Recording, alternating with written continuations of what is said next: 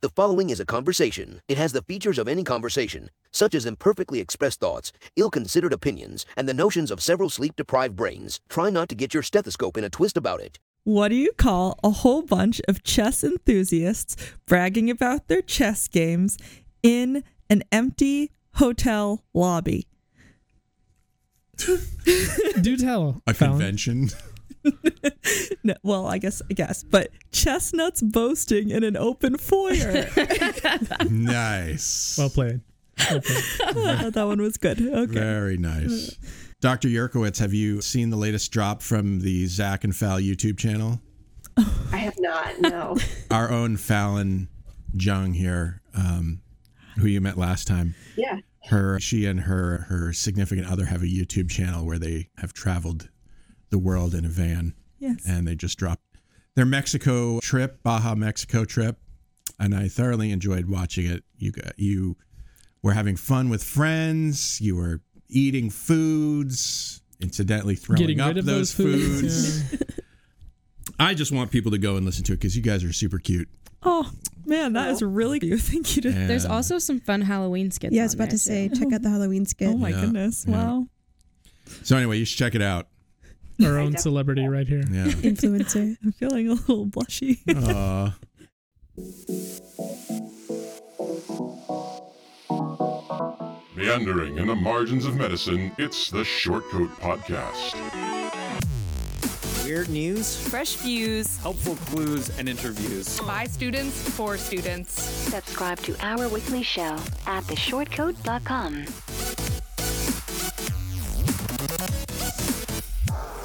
Welcome back to the Shortcoat Podcast, the show that gives you an inside look at medical school from the students drinking from that fire hose. It's a production of the University of Iowa Carver College of Medicine. I'm Dave Etler. With me today in the SCP studio, a special guest returns. Dr. Ilana Yurkiewicz is co director of Stanford University's Primary Care for Cancer Survivorship Program.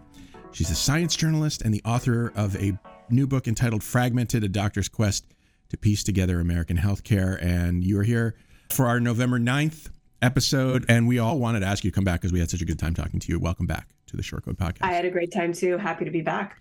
And of course, I have a crew of CCOM students who have joined us today. It gives me great pleasure to tell you that we're joined by M2 Jeff Goddard. Hello. I'm over the moon about the presence of M1 Fallon Jung. Hi. Uh, I've never been happier that um, MD PhD student Jacqueline Nielson has arrived. Is that right? MD PhD? Yeah, I- hello. I, thought so. And what joy! We're joined by a new co-host, M1 Alex Nigg. Hello. Welcome to the show. Thank you. Before we start, I do need to take a second. I want to take a second to thank Stacy in North Carolina. She brought a sticker and made a donation over at theshortcoat.com. She says the podcast is helpful in supporting her kid on her journey to medical school, which makes me very happy. Moms are pretty much the only ones who have ever donated to the Shortcoat podcast that I can remember. and I just I love that. I love moms. Moms are great. Stacy, if you or your future medical student ever have any questions, we're here for you. Just drop us a line at theshortcoats at gmail.com. Thanks, Stacy. She rocks. Dr. Yurkiewicz, uh, again, thanks for returning to the show. And listeners, you'll want to go back and listen to part one of our conversation. As I said, it was from November 9th. If you haven't already, uh, go to theshortcoat.com and look that up uh, because we had a great conversation about the challenges patients have in maintaining a consistent uh, doctor patient relationship, the shortcomings of electronic medical records, and the other ways we try to keep track of what's happening to your patients, and the need for better care continuity and coordination, particularly in cancer treatment. Thanks. Looking forward to part two. I just wanted to say, as a partner of someone in cancer survivorship who has had a really hard time finding continuity of care, even within one institution, it gives us so much hope that, like, you've started this clinic and have this model, and hopefully it grows to other institutions to really fill in those gaps. Oh, well, I so appreciate you saying that. It's, I think there's a huge need for this model. I don't want to be the only person doing it. You know, I talk so much about this model because I want the next generation of of med students and residents to do something similar. And I just, I know it fills a huge need. So um, thank you for saying that. Thank you. So I guess my first thought, one of the phrases that hit me like, I don't know, it's like a bus, when I was reading the book. It was the chapter we you're talking about medical students doing their like mobile clinics, and we talked. You talked about how that was a safety net, but then you said the line that safety net ha- that these safety nets they have holes and that people fall through those holes, and that was that was very impactful. As somebody who has definitely benefited from safety nets in my life, and also probably fallen through some of those holes, especially as a child it got me thinking a lot. I, I mean, I don't want to stretch the analogy too much, but like, how can we design better safety tarps um, that there are fewer holes for these types of things? I mean, we, we're talking about you know cancer survivors are definitely people that fall through uh, the cracks, right? But there are a lot of people, especially people that don't have access to primary care, that we've created these safety nets like these mobile clinics or these like free community outreach programs or what have you um, but like you said, there are holes. How do we design a tarp that, that people aren't falling through the holes? Yeah, I like that analogy. I don't think that's stretching the analogy too much at all. So I wrote about the safety clinics in particular when I was a resident and I was rotating through a safety clinic where the med students would see patients and then staff patients with me and other physicians. And the very first time I went there as a resident, I kind of pulled up into the parking lot and, you know, I typed the address into my GPS and realized that I was actually heading to a school and it was a classroom that was doubling as an exam room. And so I kind of looked behind the basketball courts, figured out where I was supposed to go and and realized that was the clinic. And the safety net was an amazing resource for these patients who often did have nowhere else to go. These we saw patients who had put off receiving care for financial reasons, sometimes for many years. I tell a story in the book about seeing this couple from Nigeria where both of them had problems. The man and the woman both had problems that really needed to be urgently treated. The man was complaining about constant urination, and after doing a physical exam with the med student, we suspected that he might have prostate cancer. And she had been complaining about blurry vision. And after doing a physical examination, we suspected that she had cataracts that needed surgery. And we kind of di- made our diagnoses. And then came the next huge hurdle, which was how do we actually get them the care that they need for these next steps? So I thought about what I would do, let's say, if I were in my clinic. I would order a PSA, a blood test on him, a urine test, and if either of those came back suggestive of prostate cancer, I thought about the next steps, which would be possibly a pelvic MRI and a biopsy. And what I realized was, you know, we could offer some of these steps, but then the next layers would be so onerous to get these patients care. Like we could order a blood test and a urine test, but suppose those came back suggestive of prostate cancer. We still had to connect these patients with an on with a physician who could provide them ongoing, regular, continuous care, whether that was an oncologist or perhaps a primary care doctor, or in her case, perhaps an ophthalmologist. And so, what I realized in the safety net was we can provide these intermediate steps. Um, we can be a bridge between someone who is getting perhaps no care, but the ultimate goal is still to connect people to someone. And i put someone in quotes so many places you know when i write about this because you still need that con- continuous physician who can then provide the next steps. And i think the safety net you know currently can serve as that great intermediate step. It's like a bridge but the bigger hurdles were getting people insured and connecting them with a system that saw people who couldn't afford to get care and I think that's, I mean, a, a, huge, a larger question about how we finance medicine in this country, what we should be providing people who can't afford to pay. I write in the book about legislation like EMTALA, which, without getting into the weeds too much, says that in an emergency situation, anyone can get care regardless of the ability to pay. Like if you come into the emergency room, it doesn't matter if you're uninsured or underinsured. If it's a medical emergency, you will get care now that's great, right? But what about the next steps? And so what happens in the emergency room to me was similar to what I saw in free clinics. Like you can get that emergency care, you can put that band-aid on, you can do kind of a transaction, you can do something that's one and done. Maybe we could suture a wound, maybe we can prescribe antibiotics for a UTI. But anything that required chronic illness management, those patients would fall through the cracks.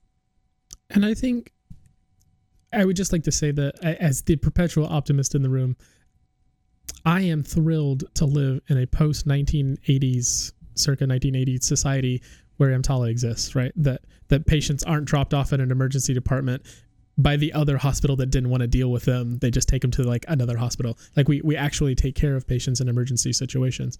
I think that's a phenomenal step forward in recognizing that this is a human right. Um, and yet there is a long way to go with it. Um, I guess kind of as a follow up question, and hopefully this doesn't. I, I would like to say that I don't have an answer to this. I'm just I'm trying to feel out where we should be putting our energy. You said last time the, the phrase that stuck with me was that good medicine is rarely one and done, and as as a medical student, you know, we want to do good. I've worked in these our mobile clinic here specifically as an interpreter for patients that don't speak English and and that's been a wonderful experience. And sometimes it is a one and done issue. Like they just they need glasses or eye drops or they need to get treatment for an STI or something that is genuinely can be one and done, right? But a lot of the times like you said it, it needs more than that. And is I guess my question is mobile clinics are good.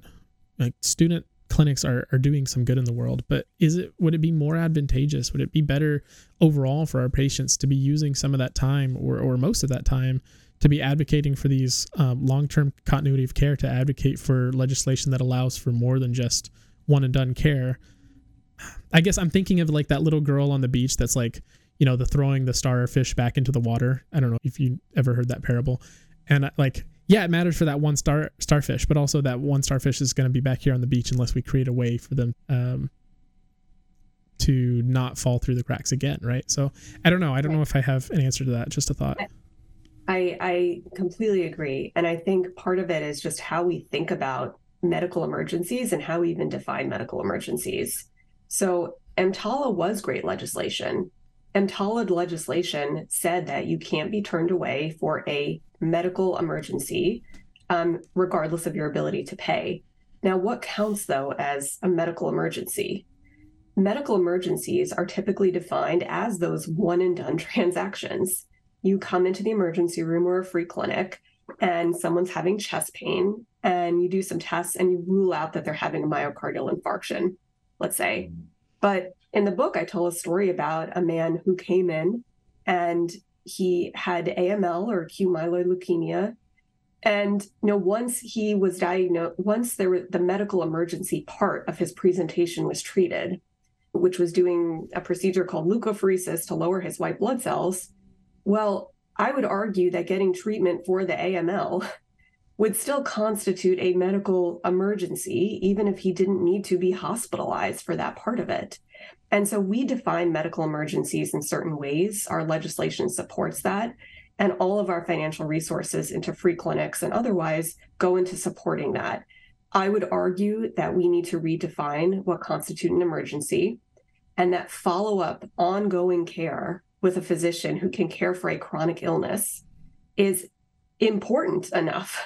You know, it's as important as ruling out a heart attack. It's as important as putting a stent in and then sending someone on their way it doesn't really make sense to me to define medical emergencies only as these transactions when so much of medical care today is living with chronic illness and it's living with chronic illness that needs ongoing treatment. Um, Strikes me. Oh, sorry. Go ahead. Well, I just sort of want to follow that, thinking about COVID and how much stress that put on our ERs and just beds in general. Were there any advances to improving this EMTALA to get people help with their chronic health conditions instead of always seeing them in the ER? I think there was maybe some silver linings of COVID, if you could put it that way, to something that was so devastating. I think one of the things that happened with COVID, because the need for care was just so enormous, was that we expanded access to telemedicine and we expanded access to being able to do video calls and phone calls and have that count financially as a visit. You know, before 2020, if you as a physician did a phone call with a patient, that was uncompensated work, you know, something you'd be doing in your free time. And then after COVID, in most parts of the country, that did change. And so I think we've gotten more creative in how to care for people across the country who don't necessarily can travel four hours to access care.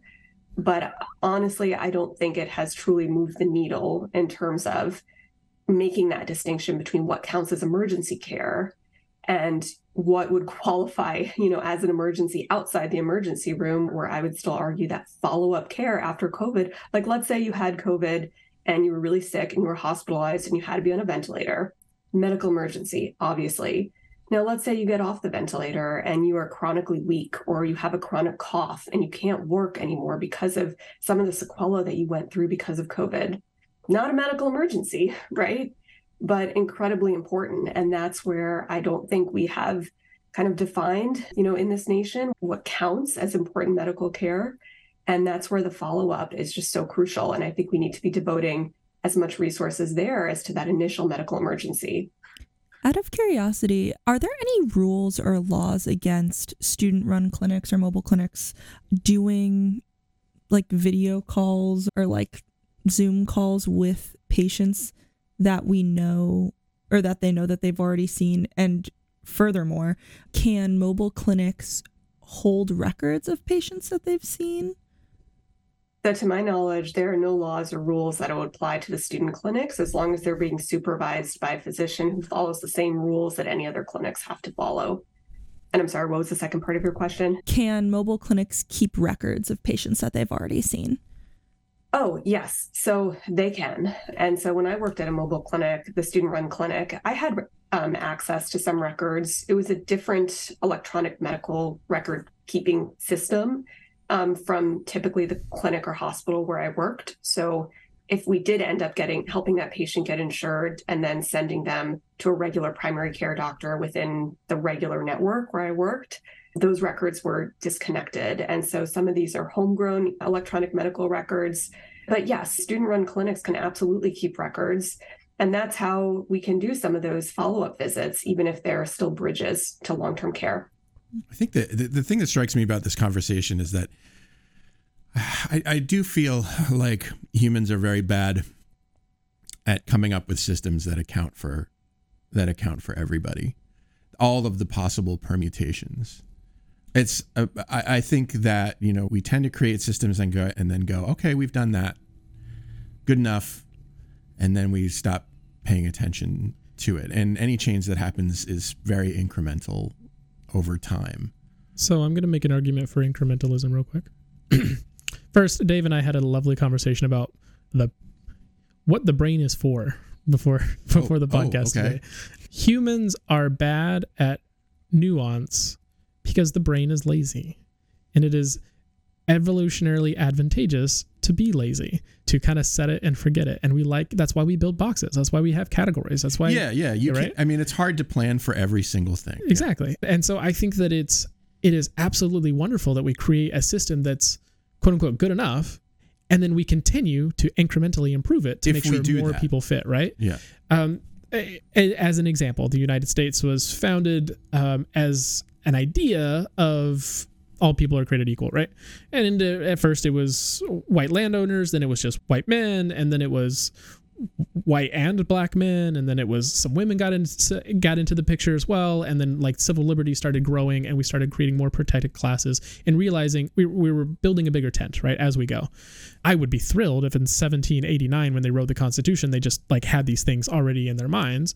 I think the world would have been a much better place, but at the same time, there's something to be said about and, and it's almost endearing to watch our, our species like slowly but surely be be more cognizant of the fact that there are these nuances that we need to take into account and then trying to build systems for it but it requires such complexity that at the beginning like it's kind of like you just have to get in the door you know Yeah, I guess you're right. I mean, Yeah, you have so- to start somewhere. so I think with something like EMTALA, I 100% agree. Like we get in the door of saying like, if they're gonna die, you take care of them, and now we say, but that condition, they're still going to die from it, even if it isn't today. So now you still take care of them. Like I, for me, that would be the logical incremental step um, into the future. And I agree. Like, I mean, there is an ideal world, and that's not it. That like that's still not enough, but like a step in the right direction by recognizing like it, this is just what's right. You know, like if there's a, if by not taking care of this person they will eventually succumb to this ailment i have a moral obligation to take care of this patient and and if we can eh,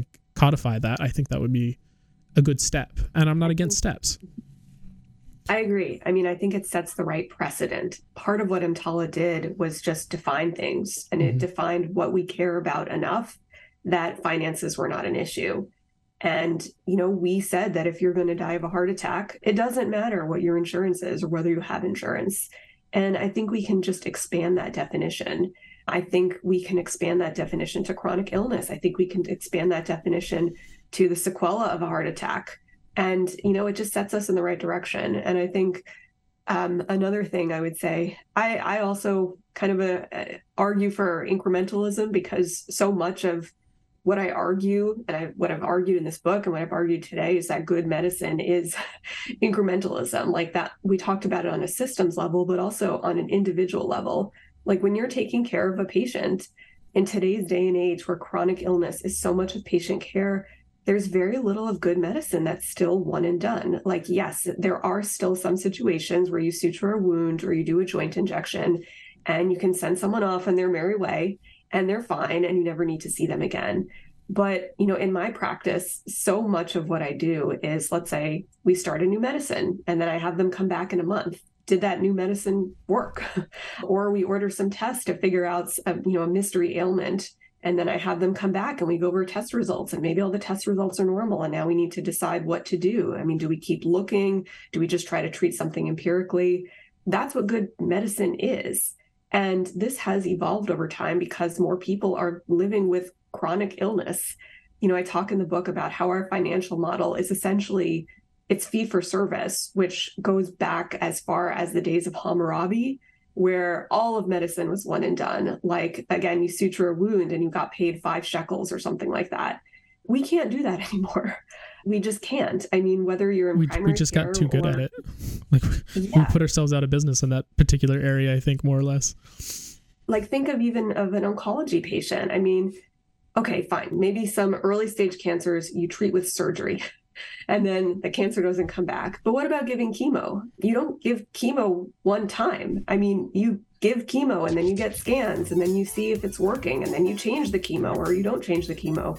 Um, this is what medicine is in the year 2023 and i don't think our financial model has really adapted to that reality Shortcoats, if this episode is worth listening to this far, it's worth sharing. So blast us on your socials. And if you want a sticker for your trouble, send us a screenshot. Thanks. Also, I think it's difficult when, in terms of finances, we're not compensated as well for things like preventative care and focusing more on prevention of those emergent situations. And I think it's hard because you mentioned in the last episode about how, you know, that phone call to a patient to discuss those test results or responding back or having a longer conversation about some behavior change that they want to make. A lot of times those things are not compensated for in a monetary form from things like insurance companies. And so it makes it harder for providers to do that and to provide good care as well when you're having to meet certain goals and expectations that aren't truly defined in what would be the best medical care for the patient. Yes. I think preventative care could also be defined as a medical emergency. I mean, if we're just going to broaden the umbrella here, you know, best case scenario, we prevent this chronic illness from happening in the first place by, you know, maybe somebody's have has prediabetes and they're kind of teetering towards diabetes. You know, you want to prevent that. You want to get to a situation where they're not going to lose their vision or their leg because of uncontrolled diabetes. And sometimes it's not covered, but I would say more often it's just reimbursed at lower rates um, you know, which speaks again to just values that preventative care tends to be reimbursed at lower rates than a procedure as doing something like a joint injection that's one and done. It's one of the reasons that fewer people go into primary care. I think the reasons for this are really complex, and we talked a bit about it last time. But if you're going to be reimbursed at a lower rate for talking about smoking cessation, you know, than doing a procedure, I understand why people are flocking away from primary care. And I interviewed someone in the book named Alan Glaseroff who created this clinic at Stanford where I work called Stanford Coordinated Care, which was this innovative primary care clinic where the doctors had two hour intakes with patients. Um, they had one hours for one hour for follow up. Um, they had a whole team that was co-located in the same place that had a social worker and an occupational therapist um, and medical assistants who were called patient care coordinators And they were able to do so much for their patients with that co-location and that team-based care and that time to focus on prevention and to, you know, interview uh, patients, motivational, do motivational interviewing with patients so that they can also take control of their health. But one thing that he said um, was that if you're financially incentivized not to send people to the ER, the system will come up with an answer. And that quote really stuck with me. And that's why I included it in the book as well. Um, you know, they were financially incentivized to do everything they could preventatively to keep people out of the ER. You know, they were getting this upfront lump sum from insurance companies to do whatever it took to keep the patients healthy, to keep them out of the emergency room. And there's not just one way to do this. You know, this was one example of a primary care clinic that I think did it really well. There are other ways, but if the financial incentives say focus on prevention, keep people away from classic medical emergencies, I think there's so much room for creativity and we will come up with many clinics that follow suit. I am very fond of. I, so the two sons wrote a book. It's a ChenMed. I'm not sure if you've heard of them. They're on the East Coast, but it's a primary care group that it just started by a father immigrant and his sons kind of took it over now they started in florida now they're in like 11 states and so it's grown significantly but it's value-based care and that's their only financial model is value-based care so they get paid lump sums from the insurance companies for all of their patients and they focus on geriatric medicine so they're doing a lot of medicare patients. And that's essentially their model is how can we create an incentive for ourselves to make sure that our patients are avoiding things like the emergency department, are avoiding these costly procedures? And for some patients, because the model allows it and it's not fee for service and the patient can actually handle it, for some of those patients, it might mean that they use what I think might be an extreme example, but we met the patient had like a heart attack. We met with him every single day for a month where we had them in and we were just talking to them and having conversations about how can we do these incremental changes in their lives, right? Like you ate a salad today, that's great. Like you, you went for a walk today, that's great. These are like baby steps. I, cause I agree that we have to create incentives and disincentives, right? So like if we think of like rules and, and laws and stuff as like the field that we're allowed to play in, right?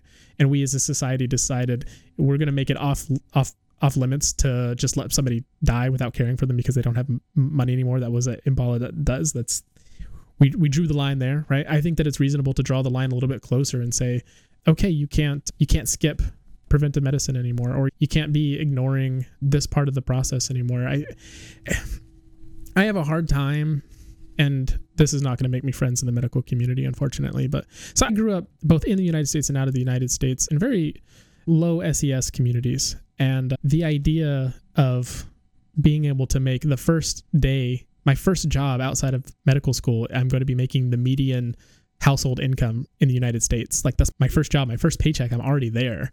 Let alone when I'm in attending and I'm making, you know, well into the six figures. Even if I'm in primary care, I'm making me, just one person, uh, more than like three other families. That's insane to me. And so I have a hard time, and maybe I shouldn't, but I have a hard time when we have conversations as providers, well, I'm not getting compensated enough. Uh, yeah. because for me, it's like, I get it. Like, I also want my kid to go to a good school and all this stuff, but I want, at the end of the day, I want to take care of our patients. But perhaps the underlying statement that they're, when they're saying I'm not being compensated enough, is that there's just not enough time in the day to do those extra things that I'm already not getting you know paid for. Yeah, I just I want to be a little sympathetic to that. Yeah, yeah and also I just wanted to pay for I medical school. A lot of the burnout comes from how people spend their time. Mm. You know, not that yeah they're not getting compensated enough. Period. Well, I mean, yeah, some people complain about that, and I agree. It kind of irritates me. Like you're getting paid fine. Stop. yeah. But it's more how you spend your time. And, like, you know, in, in primary care, we talked a bit about this last time, but just the clerical and bureaucratic burdens that now fall on the physician because of our fragmented system. Like there was a study that just recently came out that for an eight hour day in clinic, there's five plus hours of EMR tasks and other bureaucratic tasks. So it's like you finish your day at five seeing patients, but then all the steps to get them the care they need, whether it's clicking through, you know, thousands of buttons in, in the EMRs, which we talked about last time, faxing records, typing things in a certain way just to appease the chart, doing peer to peers, calling insurance companies, all of that stuff typically happens after hours. And so it's uncompensated, you know, just in the sense that you are getting paid to see patients and let's say work from eight to five and all of these hours of tasks are just spilling over into your free time. It's spilling over into your nights and spilling over into your weekends.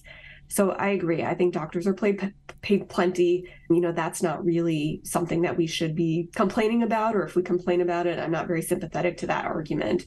I am sympathetic to how we spend our time and the amount of bureaucratic work that falls on everybody's plates and how we don't properly outsource this work to either the technology that just honestly should be working better by now or team-based care you know where we have medical assistant support who can be doing some of the clerical tasks that frequently fall on physicians plates. Yeah. So mm-hmm. if you don't mind I, I wanted to and we, we could definitely come back to this but this was like a perfect segue to the other thing i wanted to talk about.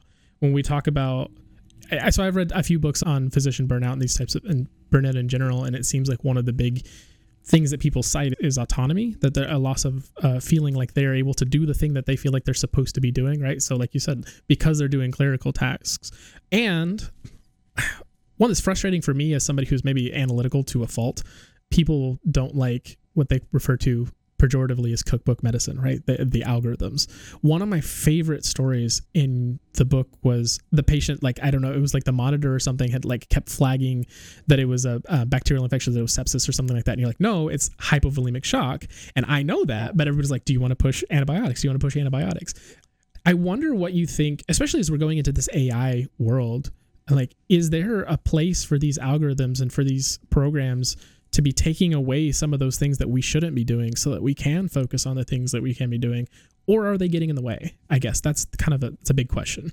It's a huge question because the answer is both. And in that story i felt like i spent so much time wrestling with how to write and how to capture that balance between checklists i would call it mm-hmm. and then physician autonomy. So yes people call cookbook medicine they use that often pejoratively but a lot of medicine is cookbook you know like i'll be the first to say i don't want to reinvent the wheel every single time i see a case of community acquired pneumonia or heart failure. Yeah like what you think like 90% of things that you would see in the clinic are going to be easily taken care of using that cookbook right? Yes and so i'm not personally you know offended if we have technology take some of that off my plate. In fact i would welcome that and i think most physicians should welcome that i love algorithms you know i love the fact that I, I, I have certain apps. Like when I started out in medicine, I wanted to download as many apps as I possibly could on my phone that would outsource some of this, you know, basic pattern recognition for me. So then I can focus on higher level things. And so, you know, there was an app where I put in a patient's symptoms or objective findings and it spit out a whole differential diagnosis. And um, that didn't challenge me, right? Like I just appreciated that existed. And then I could focus on the higher level thinking, which was, well, which one of these differential diagnoses is true and how to work with the patient to, to look for that. So I think, you know, overall, it's a step in the right direction. It is good to rely on algorithms that can outsource pattern recognition because so much of medicine is pattern recognition. I think historically there has been resistance in the medical community, you know, thinking that only doctors can do this. Certainly machines can't do this, which I disagree with. I think there's a lot of opportunity for machines to take over some of the work that we do. It wouldn't replace physicians. It would actually let physicians work, I believe, at the top of their license. Yeah. And so, you know, one of the stories I told in the book too was about this man who had who came into the emergency room over and over for the same exact reason. It was that his potassium was critically low. Um, he was born with a rare congenital kidney disease where his body couldn't, his kidneys couldn't balance potassium and regulate potassium as they would otherwise.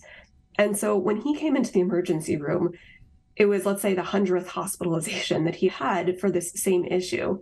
I didn't want to reinvent the wheel. I was like, great, this all should have been worked out by now. There must be a formula, there must be a treatment plan that 99 others have worked out. So then I can just follow it and get him better and send him on his way and get him out of the hospital. I think the ideal would have been had that treatment plan been worked out.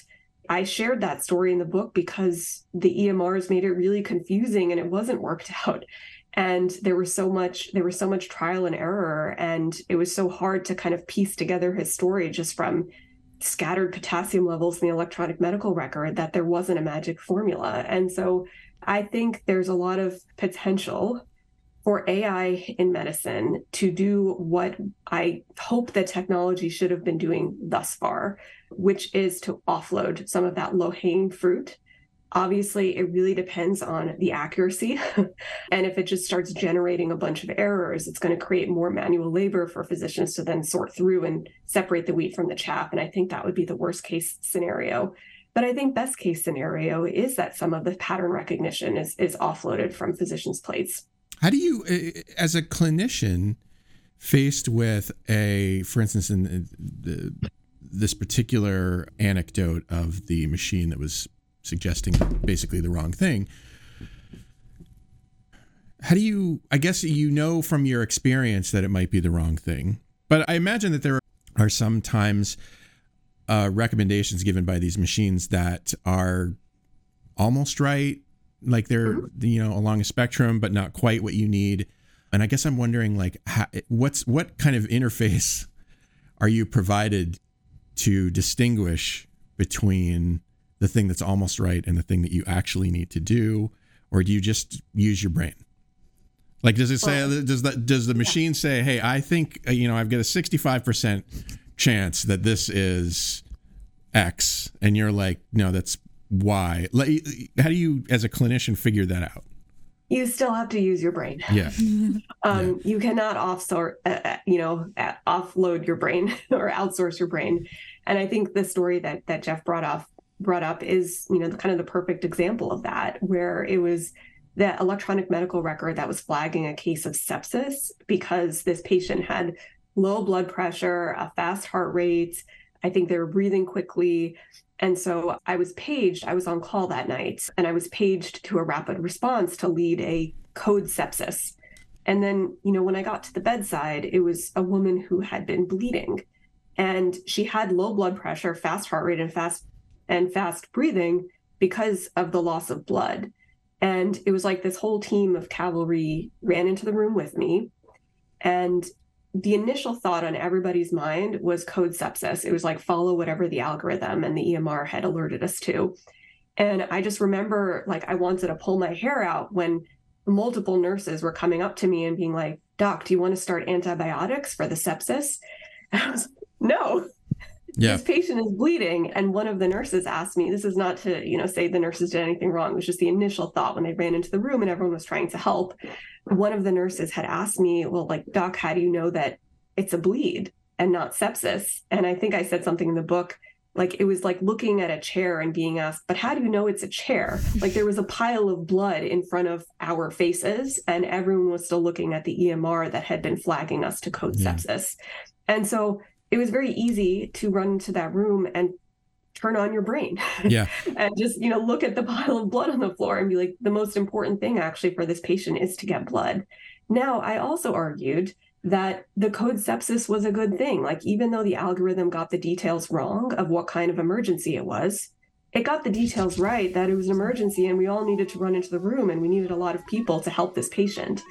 And so it alerted us to the fact that we needed to use our brains.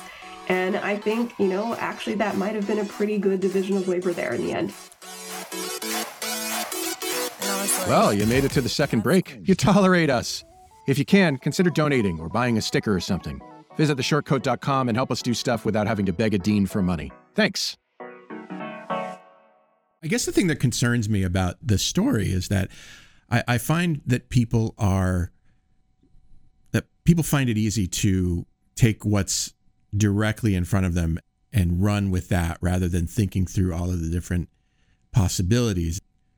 One thing, I guess that concerns me, that differential diagnostic dif- differential diagnosis process might just get accidentally tossed out the window because people tend to believe what they read. So, you know, the, the training that you need to receive about these algorithms, and I, I'm sure you do, is, you know, how to distinguish between a pat answer and the real answer. I guess to That's be right. fair to and the I- algorithm, how many medical students or interns or residents have been like, I'm like pretty sure it's this, and the attending is like, uh, you were close, you were in the right area, but no, it's not. You missed a, a crucial detail. Yeah, so like, I I expect that AI is not going to get it right 100 percent of the time. I also expect that we don't get it right 100 percent. Yeah, I mean, maybe the answer is to treat the treat the algorithms, treat the AI as a earnest intern and at least for now, an earnest intern who, you know, is reasonably competent for an intern. Yeah. Not like the and the actual expert in the room. Like, Right. He knows a lot, but he's not the expert kind of thing. Like, or it, I guess I shouldn't anthropomorphize a, a machine. well, it's but inevitable, man. We're gonna yeah.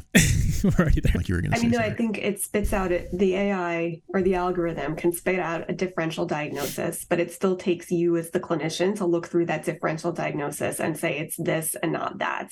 Yeah. But the benefit of spitting out that differential diagnosis is it might alert you to something that you just forgot. You know, we all Yeah. have our own biases.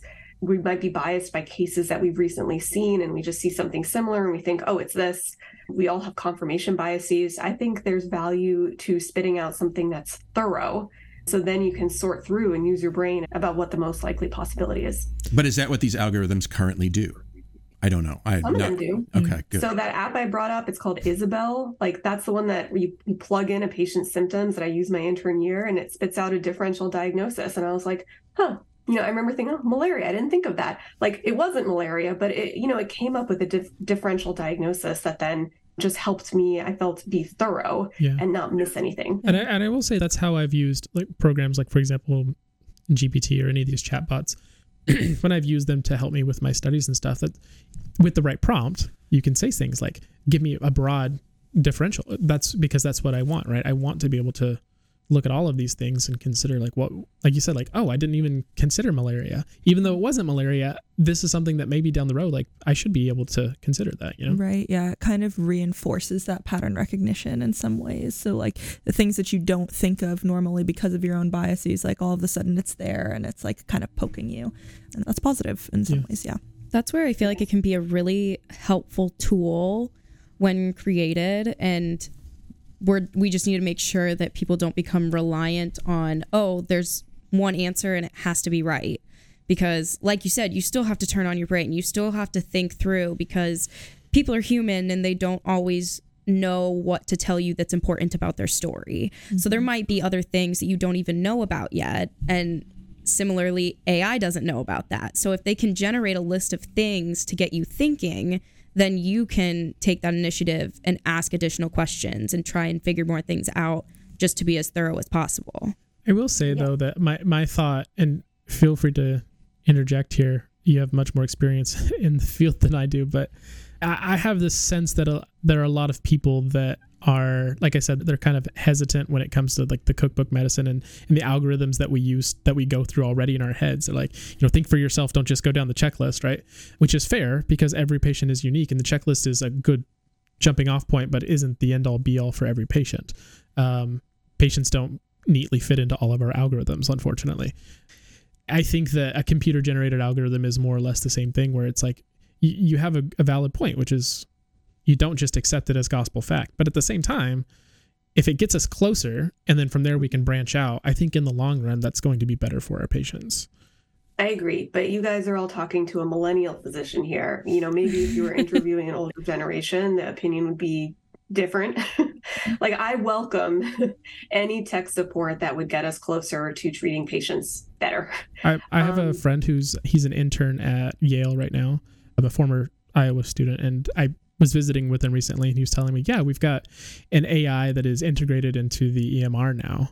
And he's like, at first I thought it was going to be the worst, but it does. It kind of helps with broad differentials. It helps pull things from, like you said, you, when you've got 99 visits before this for this patient and you're trying to like scramble through the notes trying to find what's actually relevant and helpful and you can't because it's so confusing and jumbled i think the idea of an ai that might be able to pull that stuff the more relevant stuff to read those 99 notes Yeah. that would be great i would love that I think taking a step back, you know, the from my vantage point, the best use of AI in medicine is actually helping with all of this administrative garbage that you know physicians and are currently and other healthcare workers are all currently dealing with. Sure, like Um, maybe taking a look at the transcript. electronic medical records that are scattered everywhere yeah. and it's pulling together you know maybe a sentence or a paragraph about what's actually going on with the patient. It's cleaning up the messes of the old tech and taking the clerical work off our plates yeah Yeah, like maybe taking a transcript of the encounter and coming up with a draft of a note or something like that would Yeah. would be even, yeah that's the per that's the perfect use you know that's not working at the top of our licenses to be doing that ourselves over Right. and over right. you know my my concern about this i mean there's many but one of my concerns about this is that we are going to end up spiraling making worse basically exacerbating a situation that we already have now. Like i'm old enough to remember you know when paper charts were converted to electronic medical records and they promised they would already be doing all of this stuff for us. And they promised that it would make it would take clerical work off doctors plates but then the opposite happened because the emrs were just able to generate so much noise. And my concern about ai is just the ability to generate even more noise at higher volumes and faster further cluttering a very Mm. a, an already very cluttered electronic ecosystem and then resulting in more manual labor on healthcare workers' plates to separate the wheat from the chaff. You know, I think that's the worst case scenario. But again, going back to the best case scenario, it removes the clerical work from our plates. It takes on so many of these tasks that the technology had promised to be doing for us so far, and it just hasn't been. I think the other thing that I often think about when they're like, oh, you know, AI is going to solve these problems and make it easier for us. Historically, uh, you know, technology has freed up uh, time, but it's also and it, it's also we also tend to fill up that new time with other things uh, once we've got it, and maybe that's not. I mean, th- that's helpful in this situation, but also like it's possible to that the powers that be would see, oh, these doctors have all this new time. Now we're going to make them do X, Y, and Z that's outside of, you know, it's what we want them to do, but it's outside of their That's fair. expertise. I would also just argue it can't be worse than what's already happening. So much of our time is spent on things that are not doctoring. Yeah, yeah. I, I guess my my my hope is so I talked to a doctor who practiced in Europe and then is, is now practicing in the U.S. and they talked about the difference in the length of um, notes that doctors write and how in the United States it's just they're like novels. Like we're writing books over here compared to what they do there, and there are a lot of reasons for that, right? But yeah, I guess I would be concerned that AI might perpetuate that or, or exacerbate that, right? But I think that for me kind of highlights one of the most important parts of this, and I think maybe a big part of your book, which is that it's not just we need to use these tools and these tools are going to make our lives better, which hopefully they do, but we also need to be looking at the rules of the game. We need to be looking at how we are designing the system. And I think that we need to make sure that physicians, clinicians that are part of using that that are helping the patients, they need to be in the rooms having these conversations about, yeah, of course we want AI and the EMR to, to help us clean this up or to unclutter it. This is how it should be because this is how it's going to help me help my patients, right? Yeah, yeah. Uh, those kinds of conversations. I just The best way to use this tool. yeah. I, I think that I, I I don't want to put the blame on my future coworkers, but I think that we as a field certainly have room to take responsibility for how our systems are designed to going forward to make sure that they're better for ourselves and for our patients. I Um, think that was perfectly put. And I argue in the book that so many innovations that we need to get to in the tech sphere, the biggest barriers there are not actually technologic barriers. Sure, there are technologic barriers, but we have to understand the underlying incentives and the underlying design problems that got us to where we are. And so, you know, just a quick example the notes are getting longer, let's say. Something that maybe you already have experience doing when you see a patient is you have to chart something called a review of systems, Mhm. where you are asking a patient like this whole litany, this whole checklist of things that they don't have, even if they're there for something like a cold. You have to be like, no neurologic symptoms and no home symptoms and no, you know, et cetera, et cetera, et cetera. And if we design the tech to be writing these notes for us, well, I mean, that's great because we don't have to write 14 point review of systems negative and add all that clutter, but somebody else is adding all that clutter. It's the AI. Um, and we would have to go back to why we need to put all of that into a note in the first place. And that's not a tech issue. I mean, that's a design issue, that's an incentive issue, that's a billing issue. Um, it's why it's getting back to working with insurance companies too. And like, why do you need all of this stuff in order to bill for a patient visit? And so there need to be a lot of different stakeholders at the table. Um, it's not just physicians and programmers, it's physicians, programmers, insurance companies, um, patients, family members, and I think everybody needs to be working together to be able to redesign systems where the tech can just not exacerbate some of the underlying issues, but actually help clean things up. Yeah. Yeah. I definitely agree with what you're saying there. I think a lot of, or what you just said previously, where you're saying, you know, doctors are spending a lot of time doing things other than doctoring, right? And part of making the system not so fragmented is going into all of these other spaces outside of medicine, like law and like tech and like, I don't know, social work and education and like humanities, all sorts of things, right? That I, as one person, like, there's a reason why I did not go to law school and decided to go to, to medical school, right? And we can't be expected to know all of these different fields well enough to make like appropriate change. And so I wonder like who are the people that are are helping you with this? Like who are the people that you've been able to reach out to? Who are the the types of roles that you've been able to reach out to besides those like like there are the people that are advocates, right? Like you are an advocate and a doctor. But like are there specific roles that like make more sense to reach out to? I guess I'm just wondering like who's the team? Who's working with you? Who's been mm-hmm. helpful? I think one of the most important members of the team are patients.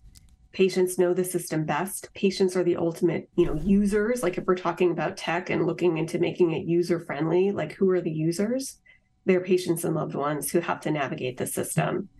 Other members of the team are all the members of the healthcare team. It's doctors, it's nurses, it's social workers, it's physical therapists, it's pharmacists. And it's then the coding side, it's the programmers. And I think all are important members of the quote unquote team and all can be advocates for a better system. But many people kind of do just look at it from their own silo. And it's important to communicate across those silos so that we can create systems that work better for all the users involved.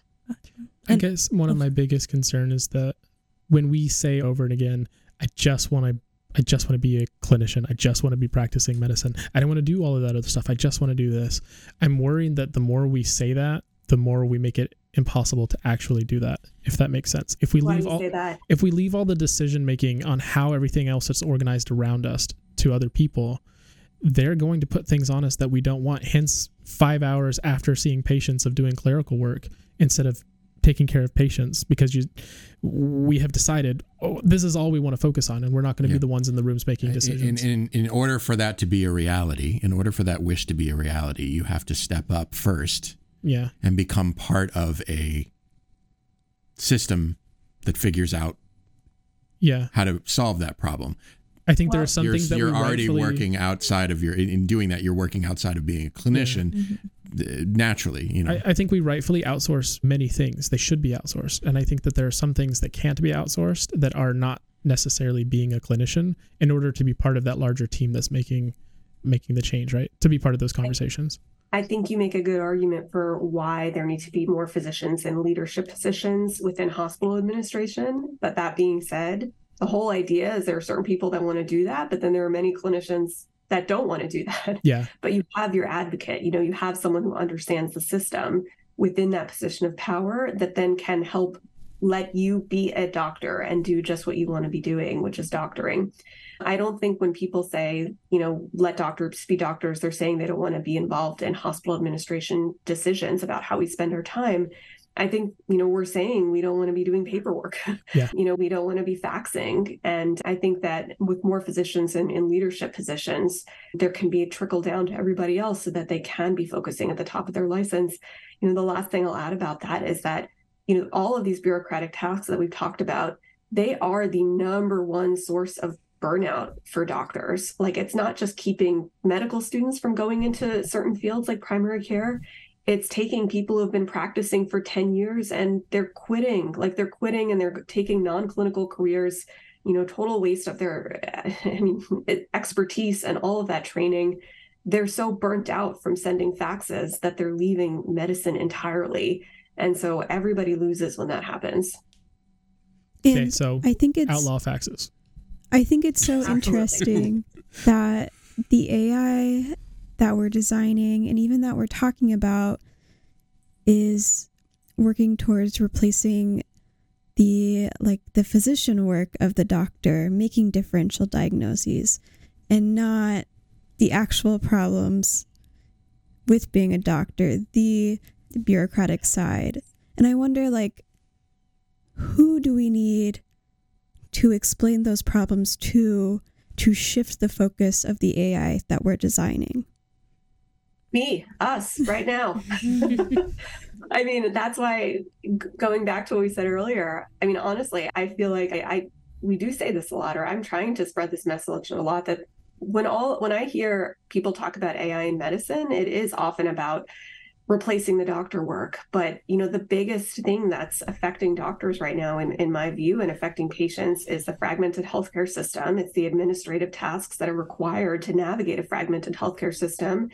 And it's just such a huge issue for so many reasons in terms of medical errors, in terms of burnout, um, in terms of burdening people, in terms of exacerbating health inequities for people who can't navigate the system.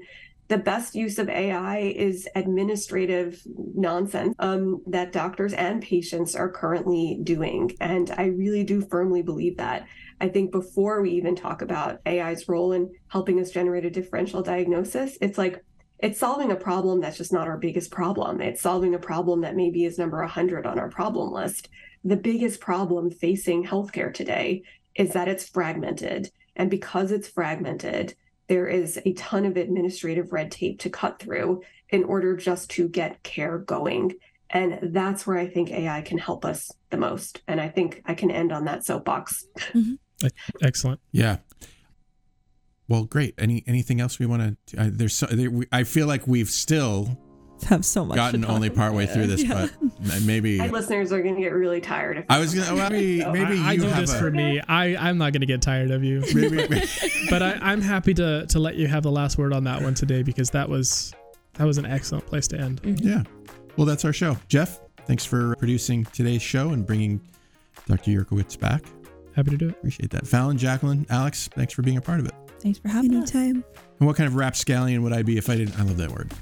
what kind of rapscallion would I be if I didn't thank you, Shortcoats, for making us part of your week? If you're new here and you like what you heard today, follow us wherever you get your podcasts. Show is made possible by a generous donation by Carver College of Medicine Student Government and ongoing support from the Writing and Humanities program. I'm Dave Etler saying, don't let the bastards get you. I forgot our music. It's all right. I say it every week. Nobody listens. Nobody gets this far. I'm Dave Etler saying, don't let the bastards get you down. Talk to you in one week.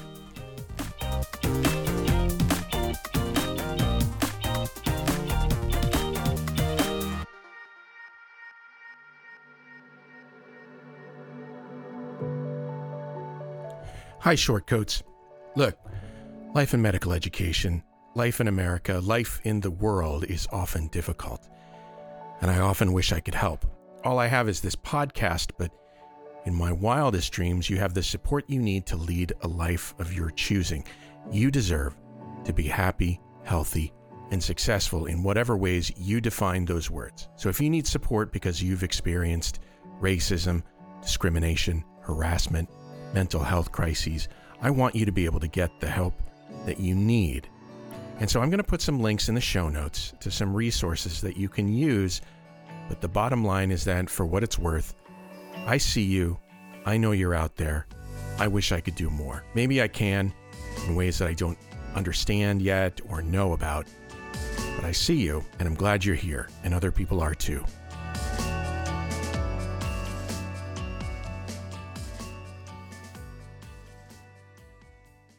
This Shortcoat podcast is a proud member of the MedEd Media Network. Inspiration, information, and guidance on your journey to medical school and beyond at mededmedia.com.